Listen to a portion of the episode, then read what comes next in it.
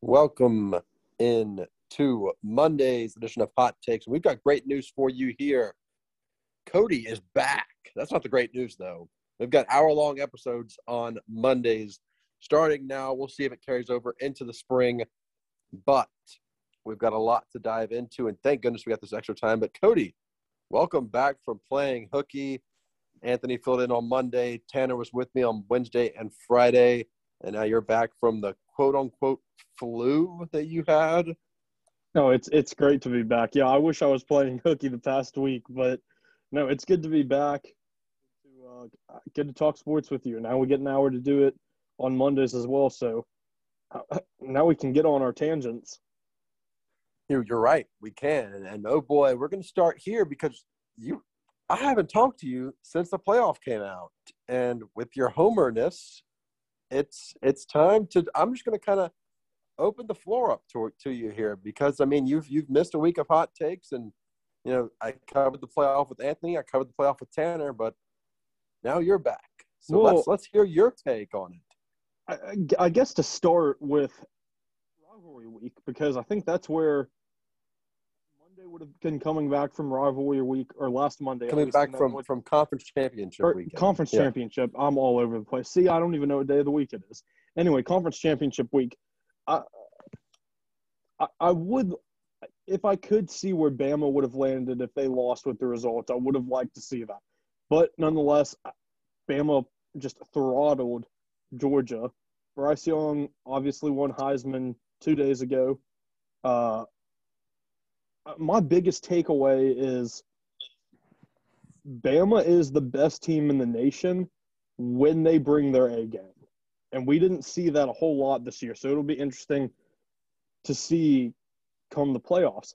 Uh, another takeaway is this Michigan team, I think they're going to be some competition for Georgia. I think Georgia, as of now, will probably end up winning that game, but I think that'll be a thriller. And then, like I've been saying all year long, I don't think Cincinnati deserves to be in, but who else do you put there? Um, I, I think Bama's going to be into the national championship. I think they're going to just absolutely put Cincinnati in the ground. I don't think Cincinnati's going to stand a chance. I, but I think that Michigan Georgia game is going to be something to watch. I think both these games are going to be extremely fun, and you know, it's the inconsistency of Alabama all year long has been kind of the storyline heading with them, and obviously they've they showed up in the SEC championship game, but it was just you know Georgia didn't take a didn't take a page out of Auburn's playbook. They really did. Auburn did way really that A and M did or LSU did. These teams that kind of gave Alabama run for their money. Georgia didn't didn't put the pressure on Bryce Young, and obviously Alabama offensive line looked better. But you know, Auburn was bringing six, five, six players every single play, and Georgia typically thought they could get there with four, and they didn't do that. They they weren't able to really do that and that's kind of what led to this game breaking open and to Bryce Young getting that Heisman game on the way to officially winning the Heisman Trophy we saw this past weekend. Yeah, I, I also think uh, you and I had mentioned this once or twice, but the whole fact of they're kind of like the Kansas City Chiefs. They're waiting for that one game. Georgia may very well may have been that one game, and they might play like that the last two games of the season, which are the most important games of the season now. Obviously, you had to win that SEC championship to get a spot in the playoffs, most likely. They did that, so now they have to play Cincinnati, and then if they win that, Michigan or Georgia, and Georgia once again. So I, I think it was just one of those things where they needed to find their groove, get their groove. They figured it out, and now uh, they look like the best team in the nation. So if you were to make a prediction right now of your college football playoff outcome, I've got an idea of who you're going to have winning it. But who do you think is going to face off? Who do you think is going to win that Michigan Georgia game? And do you think the championship game between the winner of those two will be close? You know, I don't know who's going to win that Michigan Georgia game. Stetson Bennett really worries me for Georgia he he's had a good season because of his defense this year, where they were able to make stops and get him more possessions than he normally would on another team. So I think that's why he looked as good as he did. But uh, you see against a, a team like Bama, where Bama's offense is so high powered, and that defense, uh, Bama's defense isn't a great defense. I, I would say they're above par, but I don't think you can put them anywhere close to Georgia's defense. And they forced two turnovers against Stetson Bennett. I think this Michigan defense is even better than Alabama's defense. So I'm interested to see if that'll play an effect in Georgia's offense and if this Georgia defense can just make enough stops to defeat Michigan. I, I do think in the end though, Bama is going to win. And if it's against if it's against Georgia, I think I think Bama's going to steamroll them worse than they did in the SEC championship. But if they play Michigan, I think it'll be about a 14 point game. Yeah, I think that you know after watching this Georgia team in the SEC title game, um, I really do believe that that was their worst game of the season. And obviously, was playing the best opponent. And it's not a good time to have your worst game, but it kind of was was a feeling as Alabama played that game like they had to win, and Georgia played that game like they could afford to lose. And obviously, they could. Um, but you I mean I, I just I, I was I was shocked with that result. But I mean I really shouldn't have been still Alabama, but I, I was surprised that, that game went the way it did. And for that reason, I think that Michigan's going to beat Georgia. I think that Michigan will. Michigan has looked like that team this season, and they look really, really good. My only concern with Michigan is that them stopping the run from times. We saw Kenneth Walker have that big time game against Michigan that Heisman type performance. Of course, he didn't he didn't get the invite to New York, which I kind of thought he should have. But um, it'll it'll be really interesting to see how Aidan Hutchinson and the rest of this Michigan front seven can have an impact on this Georgia run game and on these Georgia short, short pass game and everything else. And it'll also be interesting to see how guys like George Pickens, who have recently gotten into the Georgia the Georgia lineup at the wide receiver position, make an impact in that game. That'll be a fun one to watch. But I do think Michigan comes out on top, and I think we are set up with an Alabama Michigan championship game. But I, I, have been saying it all year long. You, you cannot sleep on this Bearcat team. You can't do it. This this team is extremely high powered and extremely offensively explosive at times. And so I do think Alabama will win this game. I think they win it by a significant margin. But I think Cincinnati puts up at least 28 points in this game. I just have no faith in them. I think it, it could be like a 52 uh, Bama's defense played their best game, uh, maybe not their best game, but one of the best games this season against Georgia. Uh, those two interceptions were key in that win. I mean, I, I, I just, I'll give Cincinnati 21 with the benefit of the doubt, but I don't even think they're going to put that much up. I think that Cincinnati's offense is better than Georgia's offense. I think Desmond Ridder's a lot better than Stetson Bennett.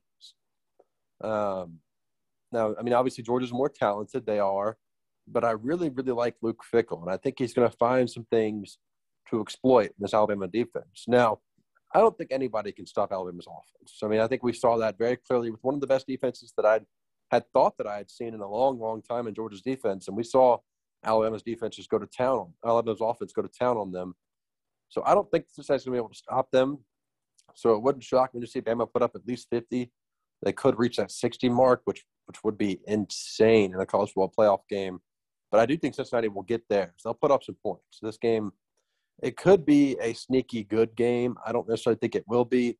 I think the potential is there because you know Cincinnati is there. They've been the underdog all year long. Nobody's wanted them there, and they got there. So now, what what can they do with it? Can they do anything with it? Will they win? I don't think so. But will they look decent? Probably. Yeah, and I, as much as I don't think Cincinnati deserves to be in, and as much as I think Alabama is just going to run them over, this is one of those games. This is a Bama thing to do. If they were going to lose, it's they would lose to Cincinnati. It's a Bama thing to do, and I hate to say it, but with them looking as good as they did against Georgia and Bryce Young just winning the Heisman. I, still wouldn't be surprised if Cincinnati pulled it out, especially in a season like Bama has had. close games, a loss to Cincinnati, or excuse me, not Cincinnati, to um, A and M. Uh, that miracle in Jordan Hare against Auburn in the last two minutes of the game or whatever it was. It just it wouldn't surprise me if somehow Cincinnati was able to find a way to pull this out. Now I don't think they will, but it wouldn't surprise me. I don't think they will either, but it will be something to watch. And we've got a couple of bowl games starting up this week, but we'll get to those on starting on Wednesday. We'll touch on the Middle Tennessee State Toledo game kicking off bowl season in the Bahamas. But looking at the rest of these New Year's Six bowls, there's quite a few great matchups. One one that I'm really keeping my eye on here is my favorite matchup. I think is Baylor and Ole Miss. I think that game will be insane without a doubt. Obviously, Utah and Ohio State in the Rose Bowl. That'll be a really, really fun game to watch. We've got Pittsburgh and Michigan State, which is a sneaky good game in the Peach Bowl. I think Pittsburgh can really give Michigan State a run for their money. It wouldn't surprise me at all to see this ACC champion Pitt Panthers take that game. And finally, Oklahoma State and Notre Dame, which I don't really know how good of a game that will be. I think Oklahoma State should run away with that one because I'm just I'm not sold on this Notre Dame team, and I know you're not either. And I think that that we were, I think I'm kind of we were kind of surprised that that Oklahoma State didn't win that game against Baylor because you know that could have given a lot more controversy with the playoff. But all four of those games have a chance to be really really elite games. But I'm really excited to see the offensive powerhouse of Ole Miss. See how see how Baylor can match up with them because that'll be a really really fun matchup to take a look at. Yeah, looking at these games on New Year's, I, teams that I wouldn't expect to be favored are favored. Penn State is favored over Arkansas. Uh, Notre Dame's favored over Oklahoma State, uh, and then Baylor's favored over Ole Miss. I, I, I would pick the underdogs in all of these games.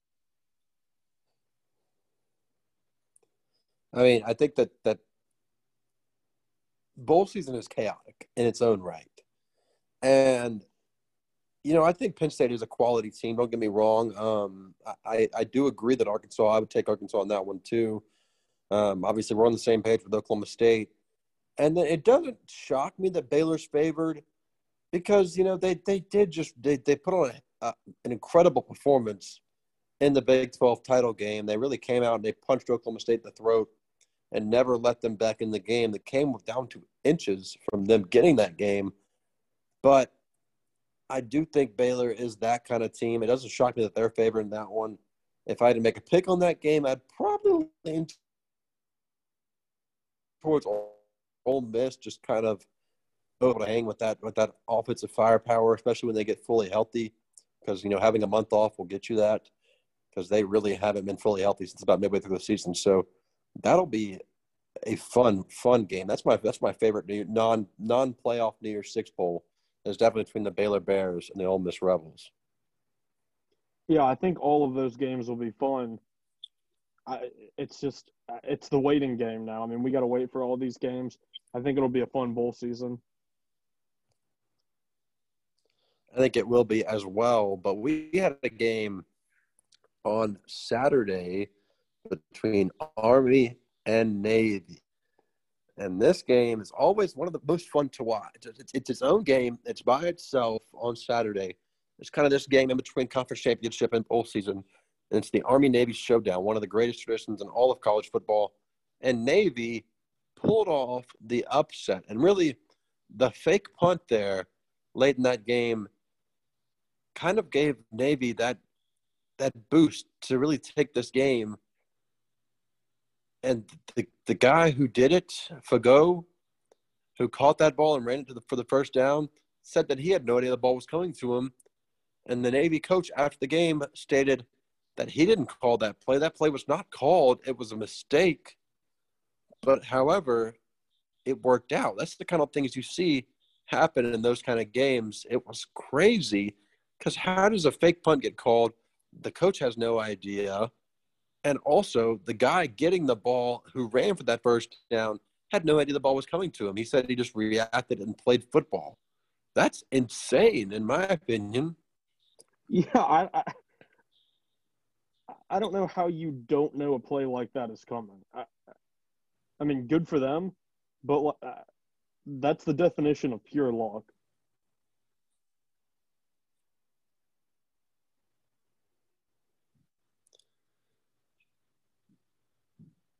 Yeah, I mean it was it was just crazy to look at, and it, it was an insane game. But that's just I think that kind of sets the tone for bowl season, and I'm really really excited to see what we've got in store heading forward in college football.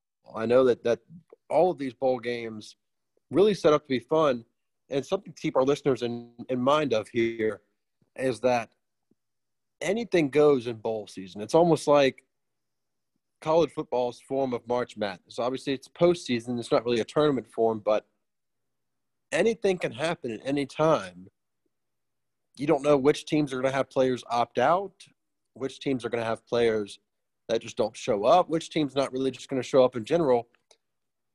And we've seen that a lot in the past years that kind of the relevance of bowl games is dropping off because a lot of people, a lot of teams just know, especially the ones that are right outside the playoff, kind of feel that maybe they should have been there. And they're not going to show up for this bowl game.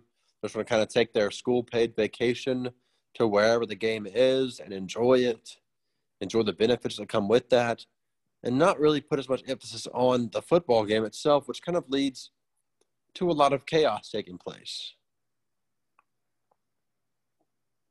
Yeah, I think we see that a lot with like I don't want to say exotic bowl games, but like exotic bowl games. For instance, the Hawaii Bowl or the Bahama Bowl.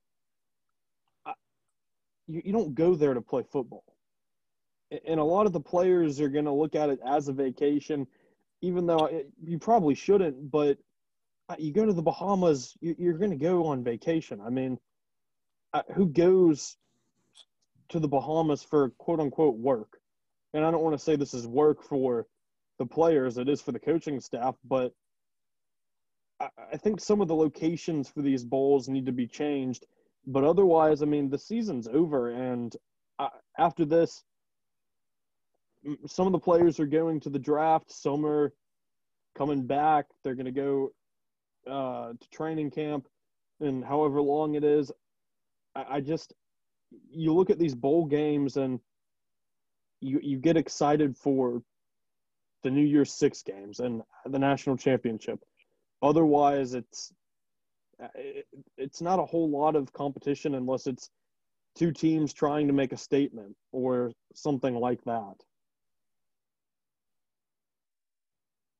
Also, while I'm thinking of it, we are doing this via Zoom today.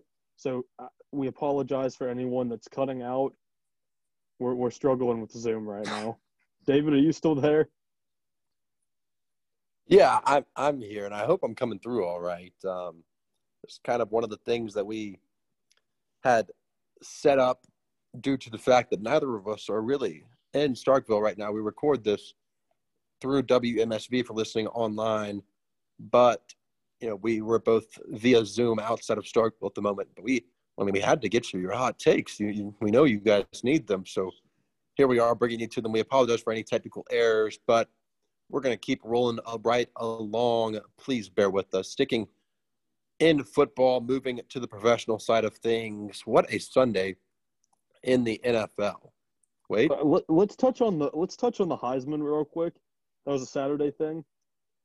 Uh, Bryce right. Young obviously won the Heisman uh, you had Kenny Pickett, C.J. Stroud, Aidan Hutchinson, and Bryce Young there. Uh, who do you think deserved or should have gone there that didn't get an invitation? Um, I think guys like, you know, obviously, I think Will Anderson deserved it more than Aidan Hutchinson did to be there. Um, and people say, you know, Will Anderson's a linebacker. That's why he's getting all those stats. And, and you know, Aidan Hutchinson's rushing off the edge every single play.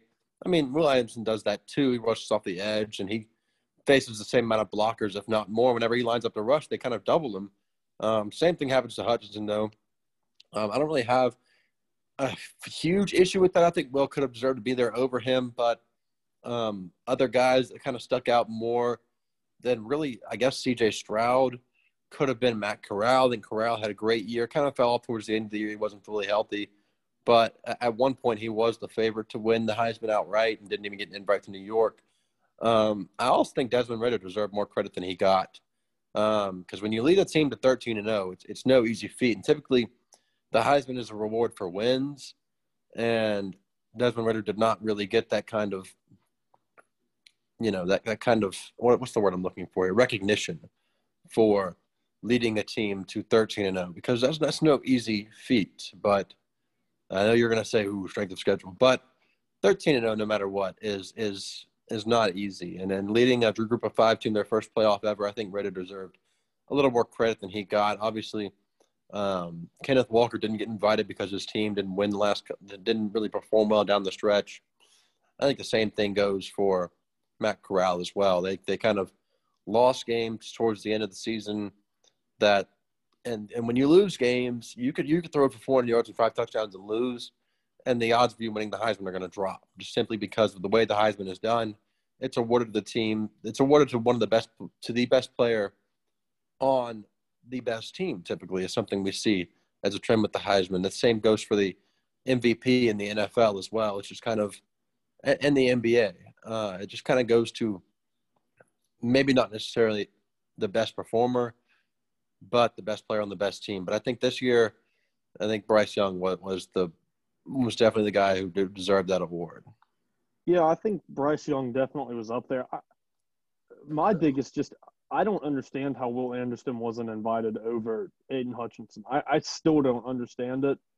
Um, you could argue that he was the best player this season. Obviously, he doesn't get the flashy uh, glory that Bryce Young does, but uh, just I think it's a shame that Will Anderson had to sit at home and watch Aidan Hutchinson sit there next to the finalists. Yeah, Will Anderson finished fifth and for that for the Heisman right there. And looking at everyone else who I cannot I, I just had the top 10 for the Heisman there. I'm not really sure what happened to it, but Will Anderson finished fifth right there. He had the, the third most first place votes and did not get an invite. He had more first place votes than Kenny Pickett and CJ Stroud. He had less first place votes than Aidan Hutchinson, who finished actually second for the Heisman Trophy, which kind of caught me off guard there. He finished ahead of CJ Stroud and Kenny Pickett, which kind of caught me off. I mean, I I wasn't. I was kind of surprised to see Aidan Hutchinson get invited. I was more surprised to see him finish second for that award. Here it is, right here. It went Bryce Young, Aidan Hutchinson, Kenny Pickett, C.J. Stroud, Will Anderson at fifth, the first person not getting invited. Kenneth Walker the third at sixth, Matt Corral seventh, Desmond Ridder eighth, Jordan Davis, the defensive lineman from Georgia, at ninth, and Breece Hall the running back from Iowa State, finished 10th. And that rounds out the top 10 right there. But nonetheless, it was a runaway from Bryce Young. Very easily won that award.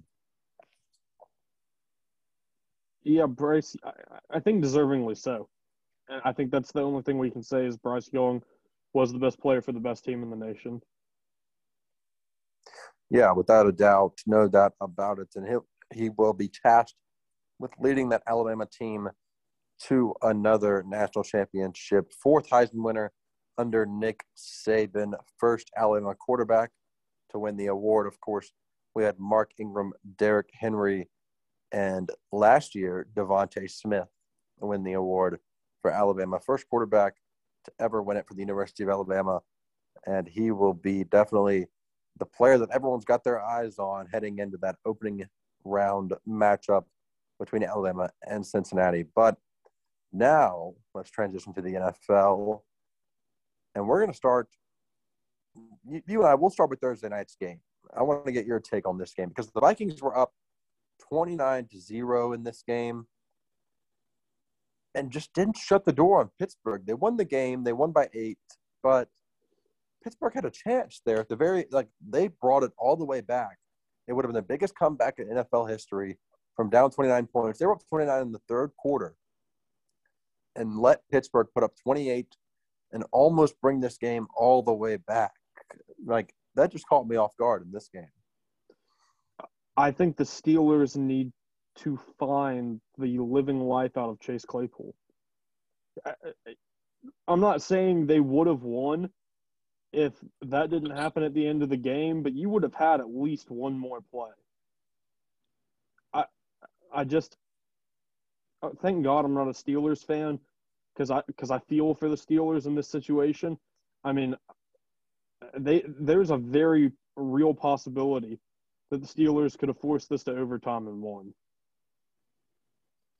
Yeah, there really is. They could have pulled off something insane and something they really needed for their playoff hopes this season because you know losing a game like that, a close one, just hurts a lot, especially when you're trying to make a run for the postseason. They currently sit at 11th at the moment in the AFC in the playoff race, but at six six and one, they could have been at seven five and one and they would currently be sitting inside the playoffs. It would be a wild card team, obviously. They would be in the playoffs. They would have won that game. And that just goes to show you how tight this AFC race is. There's so many teams fighting for those wild card spots.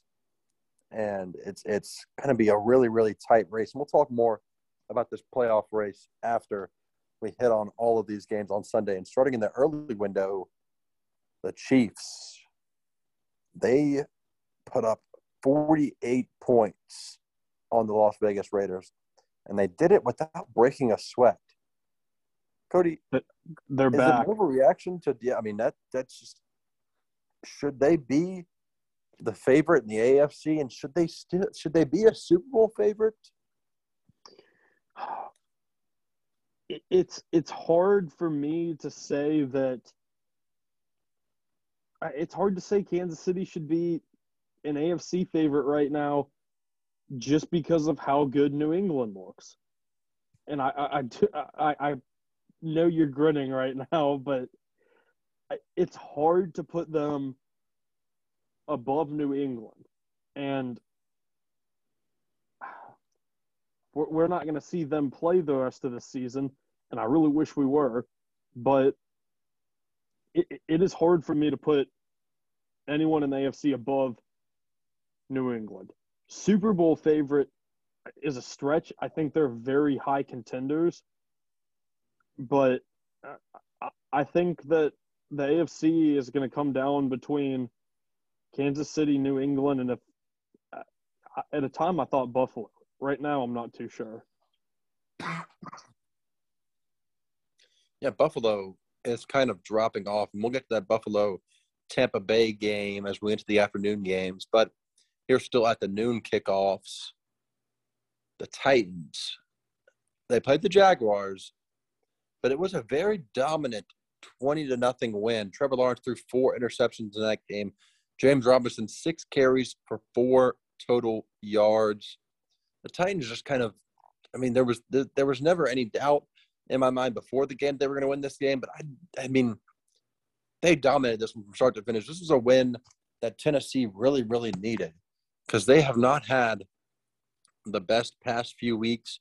They had a bye last week. Before that, they lost to the Texans and lost to the Patriots in back-to-back games, especially that blowout to the Patriots. Now they've got a very important matchup between facing off with the Steelers next week, and this was a win they really needed to get under their belt to start kind of trending things in the right direction.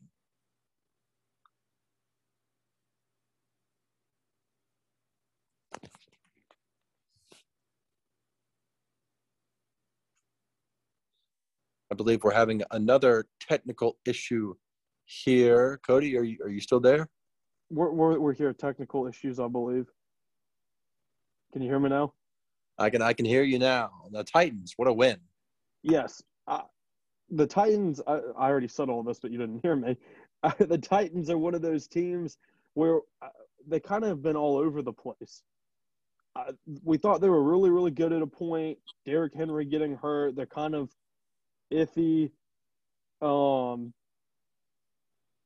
so it's one of those teams where I, I just don't know what to think of them anymore because we thought they were good. It, it, they're just on a weird trend. They're up and down all over the place. They're, the end of their season,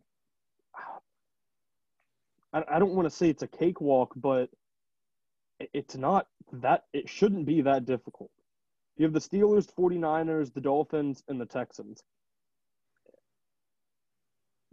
One of those teams is above 500 at the moment. I, I don't think it should be challenging for the Titans, but I mean, a good way to start the end of the season off the end of your season schedule is by a dominant win over the Jaguars. So we'll see where they go from here. They're definitely going to be one to watch without a doubt. Moving on, the Browns defeated the Ravens at home, and it was close. Tyler Huntley came in for the injured Lamar Jackson, and he almost brought them back. I mean, they were down 24 to 9 heading into the fourth quarter, ended up losing 24 to 22. But I mean, it was an incredibly close game, and they almost were able to bring it all the way back. They had a chance late, were unable to convert on a fourth and six, and that's what gave the game to Cleveland. But Cleveland came out in this game, punched him in the mouth, went up 17 0. Lamar Jackson goes down with an injury. Tyler Huntley comes in, and he's almost like a carbon copy at times of Lamar Jackson. Extremely talented backup quarterback to have, and almost brought them back into this game. What did you see from this one? This Browns team has a lot to fix. Uh, I, I just don't even know what to think of Cleveland anymore. It, it, to me, it's amazing that they're in second in the AFC North. Um, they they very possibly could finish at the top of that standings if Baltimore doesn't finish. Baltimore doesn't have an easy schedule left either. Neither teams do. So, I mean, I, I don't know what to think of either of these teams with four games left in the season because uh, Baltimore is going to play four teams that are 500 or better, and Cleveland is going to play three teams that are 500 or better, and then a team under 500. So, I mean, it's going to be an interesting finish for both of these teams to finish the season out. Yeah, obviously the Browns with a lot of their tougher games behind them. The Ravens got quite a few of them ahead, and just I mean, it is a tight race. This is, I believe, and yes, this is the only division in the NFL that has every single team be 500 or better. And obviously, none of them are really just stretched leaps and bounds above the others or really that much ahead. I mean, the Ravens leading the division at eight and five, Cleveland, Cincinnati both at seven and six, and Pittsburgh, who have already touched down, at six, six, and one. So it's really just, I mean, anything is, is left to happen in this division. There's still quite a few divisional games left between these foes and I think it's really still up for grabs. So if you had to pick a team to win this division right now, who would it be? Uh, Cincinnati, actually. I think if I'm going to have to pick a team, it would be Cincinnati. They don't have, they've got a challenging schedule, but we've seen Cincinnati have spurts of being really, really good this year. You're going to play the Broncos next week uh, the Ravens, where I don't know the condition of Lamar Jackson, then you finish it off with the Chiefs, who I would consider would be a loss, and then the Browns, who are just all over the place. So I mean, you're you're looking at a ten and seven season for Cincinnati. I, I think I think Cincinnati could win this division. I think so as well, and we'll get to that Cincinnati game right around the corner. The Saints looked fantastic on Sunday. Taysom Hill looked much, much better, but really, it wasn't even Taysom Hill that had had a huge impact in this game. it was Alvin Kamara in his return, ending their five game losing streak, keeping their playoff hopes alive, and officially eliminating the New York Jets from the playoffs. I know it's surprising. The Jets are not going to make the playoffs this season. Sorry, Jets fans. Try again next year. The Saints keeping their playoff hopes alive with Taysom Hill at the helm. He looked really, really good, in my opinion. It was really his rushing impact that had a huge effect on this game because a lot of the time you saw defenders kind of paying attention to the quarterback because they have to, to honor that Taysom Hill run. And that led to Alvin Kamara running for 120 yards and a touchdown. He had a crazy good game. Yeah, he uh, uh when you give a running back like Alvin Kamara the ball 27 times, I, I expect you to have at least 100 yards on the ground. But I, I, as well as Alvin Kamara played, I, I really think that Taysom Hill was the star of that game. He had 175 yards in the air, followed by 73 gra- yards on the ground with two touchdowns. I um, as great as Kamara looked, I really think Taysom Hill. That that's what you have to look forward to as him as a quarterback for the Saints. Yeah, without a doubt, he looked good, and we'll touch on this NFC South here in a second when we look at all the divisional races. But moving to the NFC East, the Washington football team almost made a miraculous comeback in this game against the Cowboys. The Cowboys were dominating for most of the game. Kind of got late in that game, and it felt like Dallas kind of took their foot off the gas. And then Washington almost brought it back. They scored two touchdowns within a minute of each other in the fourth quarter and had a chance with the ball late and was unable to really convert on any opportunity to bring themselves back into this game and make it a tie game. They had the ball, the chance to tie, weren't able to do so, but that'll end the Washington football team winning streak. And Mike McCarthy's guarantee did, in fact, come true. The Cowboys have won back to back games now. And these two teams meet a couple of weeks on Sunday Night Football. It should be another fun game to watch. What do you think of this Cowboys team in this game? you and I talked about uh, who we thought was going to be uh, in the Super Bowl a couple weeks ago, and I picked Dallas. I, am not sure that Dallas is going to make it to the Super Bowl anymore, and Washington is. I don't know what it is with this Washington team the past couple years, but they are always just sneakily in the hunt for a wild card position and they put themselves in that position again this year. And and there's nothing special about this team, but they it's just like their their will to just stay right there to make the playoffs.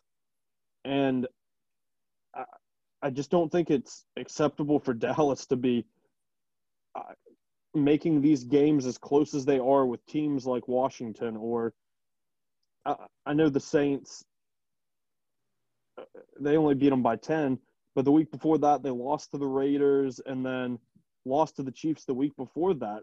They were so dominant up until that week against the Chiefs. I'm just not very comfortable with this Cowboys team, even if they are winning these games. They have a relatively easy schedule to finish the season off. Their only tough opponent is the Cardinals. I mean, uh, this team needs to finish 12 and 5 at, at the absolute worst 12 and 5 yeah i mean i think that obviously dallas fans have a lot of very high hopes for this team. I think rightfully so. This is a, it's an incredibly talented unit. They just haven't necessarily produced as well as they should be i feel like especially in the division they play in. And no shade to washington here but this Dallas team should be leaps and bounds better than this Washington team is, and I just haven't seen that from them. I, I expect them to be better in the coming weeks. And that'll be something to watch these two teams meet again in a couple of weeks, and that'll be another tight one this time in Dallas. Moving on, Atlanta won a game. Congratulations to them. And sneaky enough, the Atlanta Falcons are still in the playoff hunt. They still are. They nobody's talked about them all season long, and they still have a decent shot to get a wild card spot there. And they did that with this win over the Carolina Panthers. And something interesting from the Panthers that I saw in this game that really didn't make a whole lot of sense was there was a lot of two quarterback play. I mean, we saw Cam Newton play, didn't play his best ball game. It was a short leash. They put in PJ Walker. PJ Walker came in, made a few mistakes. They went back to Cam Newton, came in, made a mistake, went back to PJ Walker. If you're going to pay Cam $10 million to play on your team this season, you do not need to be pulling the leash on him. You've got to kind of trust him with this offense. I felt like they didn't do that enough. I don't think Carolina would have won this game because um, Atlanta did look good, but you just you can't be doing that to them. You can't pull Cam Cam Newton after bringing him in and paying him this much money when he does something that frustrates you. You got to you, you just have to you know allow him to make an adjustment because he's been in this league for long enough that he knows what he's doing wrong and he should be able to correct it. Yeah, I I completely agree. You can't listen. I know Cam had an interception, but uh, you don't think of Cam Newton as this elite passer. You think of him as a dual threat quarterback who can score with his legs, which is what he did. Uh, you're going to get a pick from him, a pick or two a game. I mean, it's Cam Newton. It's not. He's not this elite passer. He just isn't. You knew what you're paying him for. And when he makes the mistake, you need to have expected that coming into the game. You're not expecting this guy to throw 250 yards a game, two touchdowns in the air, a score on the ground, and zero picks. That's not Cam Newton. He's never done that, and he will never do that. Yeah, no, it's not at all. And his his ground presence was there. He had 10 carries, 47 yards, and a touchdown. And that touchdown run was fun to see. But Cam's not the answer, in my opinion. Obviously, I think the Panthers will be will be in the market for a quarterback next year. But they brought in Cam with the thought of them and we talked about a couple weeks ago. They had this four game stretch here where they needed to get wins and they still had a chance to get in the playoffs. And now we're three games into this four game stretch and they've lost all three of them. And it just, it, they haven't, they just haven't looked good. And I think it's time to hang it up for the Panthers and start looking towards next season because I would not expect anything out of this Panthers team in these last three to four, three or four games. I think the one one contest against the Saints, they could make a run at it, but two matches with the Buccaneers and a road game in Buffalo, I don't expect anything from this build from this Panthers team.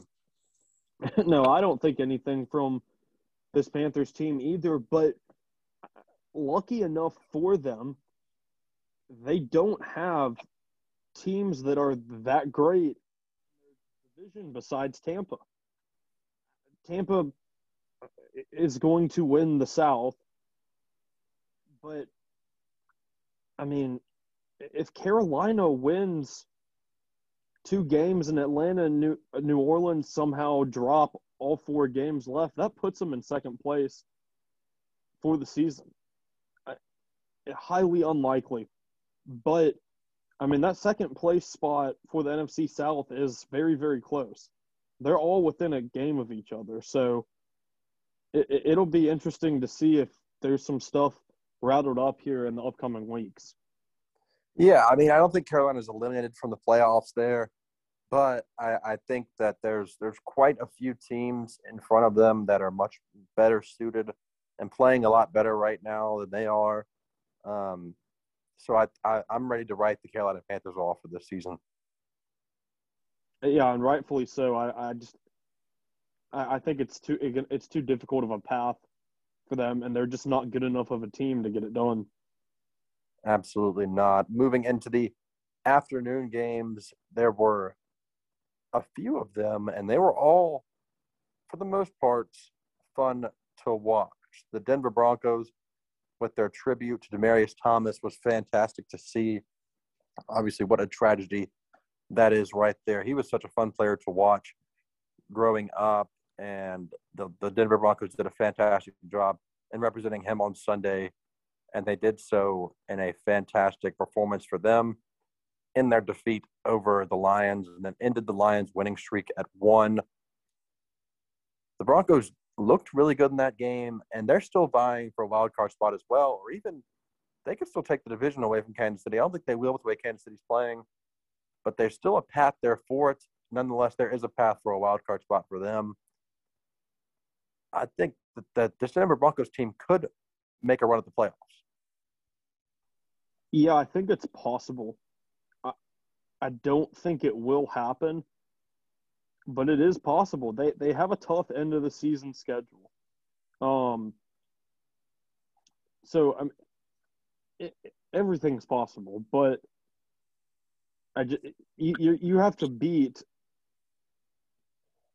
You probably have to win at least two of these games. Your best bet would be the Bengals and the Raiders, and then you're gonna have to play a Charger team that's starting to put it together pretty well, and then a Chiefs team. So it's it'll be a tough journey for this Broncos team, but it is possible. Yeah, it will be. And Teddy Bridgewater is one of those one of those placeholder kind of quarterbacks that won't really lose you games. He's not going to do anything crazy to win you games, but um, I think without a doubt, he is a decent placeholder to get themselves a win. Moving on, the Los Angeles Chargers looked really good in this game against the New York Giants. Obviously, teams have a trend to look good against the Giants, but they looked dominant in this game, putting up 37 points. A great game for Justin Herbert and Austin Ekeler. Both of them, that's a crazy good duo. Also, Guyton, the receiver for Los Angeles, looked had a kind of a breakout kind of day in the absence of Keenan Allen. This Chargers team looks poised heading into this final stretch of the season. Yeah, they look poised, and I, I think we're starting to see an upward trend. Uh, they, they've had some losses here and there, and they, they haven't lost to just awful teams this year, which is something interesting to look at. They have a loss against the Cowboys, a loss against the Ravens, a loss against the Patriots, a loss against the Vikings, and a loss against the Broncos. I think all of those teams are over 500 against the Vikings, and the Vikings could make a case to finish over 500 this season. So I think this Chargers team will be one to watch finishing the season out and going into the playoffs. They're a fun team to watch, young quarterback and Justin Herbert. They're going to play the Chiefs this Thursday. Then you got the Texans, Broncos, and Raiders. I think this Chargers team could win out and go 12 and 5. They definitely could. And if they win this game Thursday, they set themselves up really, really well to take this AFC West away from the Kansas City Chiefs. Only a game back, especially with the head to head matchup coming up. That will be a really, really interesting thing to watch because, I mean, they've got the, they had, they had the first win over Kansas City. They get the second one as well. That gives themselves an incredible advantage, meaning if those two teams are tied at the end of the season, that the division will go to Los Angeles. It's it's going to be a crazy last four games of the season for them because they could do anything from miss the playoffs to win the division or potentially even get a top one, top two seed. This team has the potential to do anything, and they'll be one to keep an eye on. And finally, on NFL Sunday, we'll stick with there's the three games left here. Sunday night, the Packers took care of business, but the first two overtime games, the Niners and the Bengals. The Niners won this one in overtime, and it was a fun, thrilling game to watch. The Niners had control of this game for the most part. The Bengals brought it all the way back and forced overtime after a missed field goal attempt from the 49ers that brought the Bengals life. The Bengals struck first in overtime with the field goal, and then with 153 left in overtime, Brandon Aiyuk caught a pass and ran into the end zone. This was a thrilling game to watch. The Bengals made plays late on offense when they needed them most, and they were able to bring this one in overtime, which is something I really wasn't expecting to see. But nonetheless, though both these teams could be making a run at playoffs in their respective conferences. A crazy good game from George Kittle, 13 catches, 151 yards and the touchdown. That's kind of the production we're used to seeing from Kittle.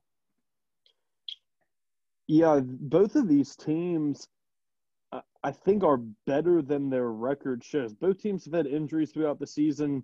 Uh, in particular, the 49ers. Uh, the 49ers have losses to teams besides the Seahawks and the Colts that I, I would say, yeah, you probably should have lost to these teams. Uh, they got two losses to the Cardinals. You have a loss to the Packers. This 49ers team isn't a bad team. They they have had some un they've been unlucky through part of the season, and, which is how I feel about the Bengals as well. I think the 49ers are a better team than the Bengals, but the Bengals have had just some unlucky losses, uh, like to the Jets, to the Browns. They've had some losses where, yeah, I would have expected them to lose, but a close loss to the Packers. They lost to the Bears at the beginning of the season by three. Both of these teams are, I think, a lot better than the record shows. It's just they've had some unlucky games. Yeah, I mean, the NFL as a whole this year has been really, really good there's been a lot of teams to keep an eye on, and one of those teams that has kind of fallen victim to how good the NFL is, I think this year is the Buffalo Bills, and they did so once again in this loss to Tampa Bay in overtime. Yeah, the Bills really brought this game all the way back. I mean, down 24-3 at halftime, and they got it back to tied.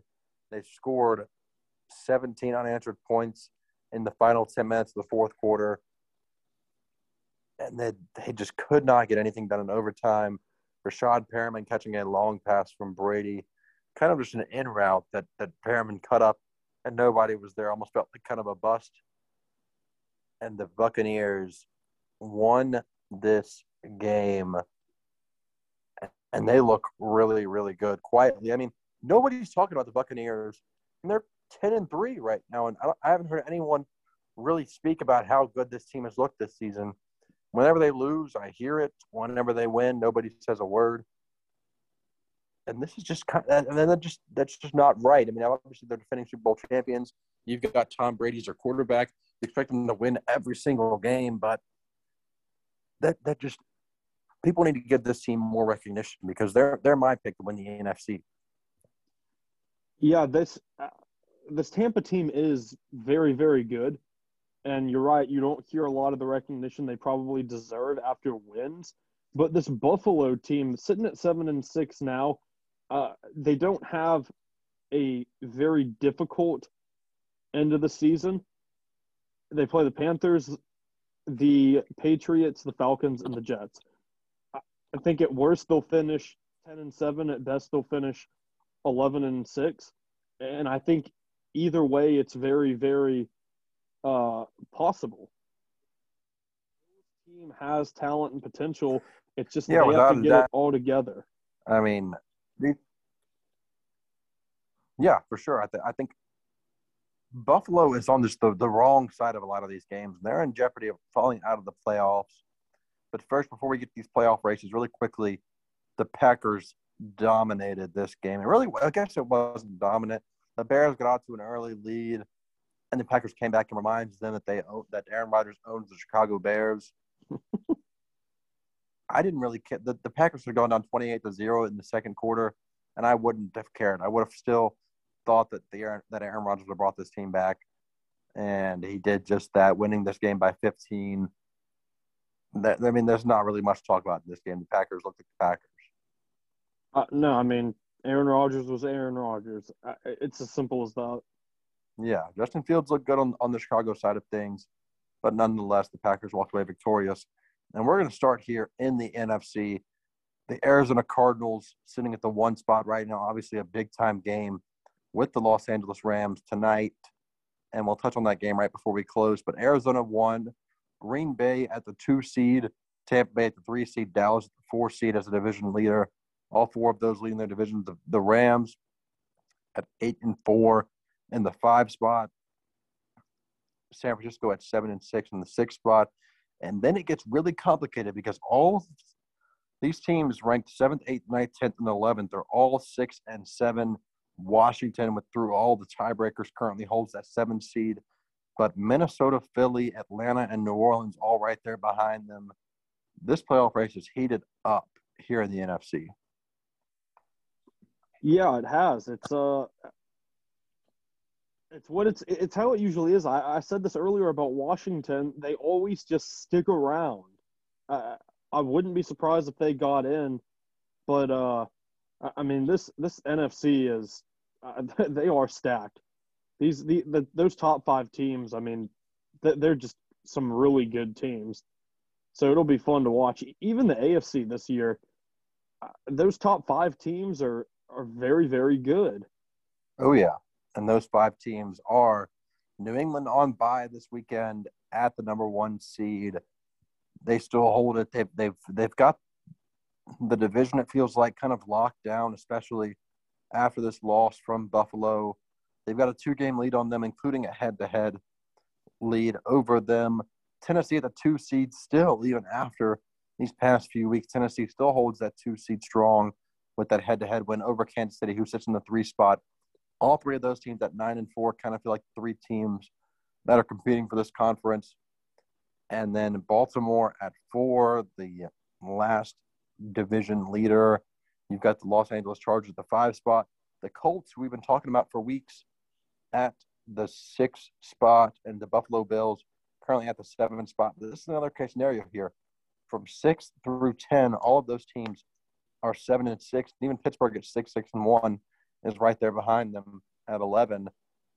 This is another heated playoff race, and I have to believe, kind of coming down the stretch, part of me thinks that something like something chaotic is going to happen. I mean, the Cincinnati Bengals are right outside the playoffs.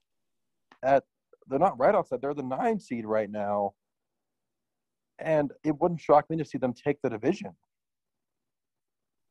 Yeah, I I, I wouldn't be surprised either. It's just the it, the race is so close right now, and I think it'll we are I think we're going to see something chaotic come the end of the season.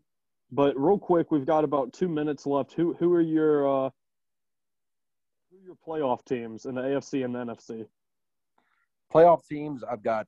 I'm gonna I'm gonna stick with New England, Tennessee.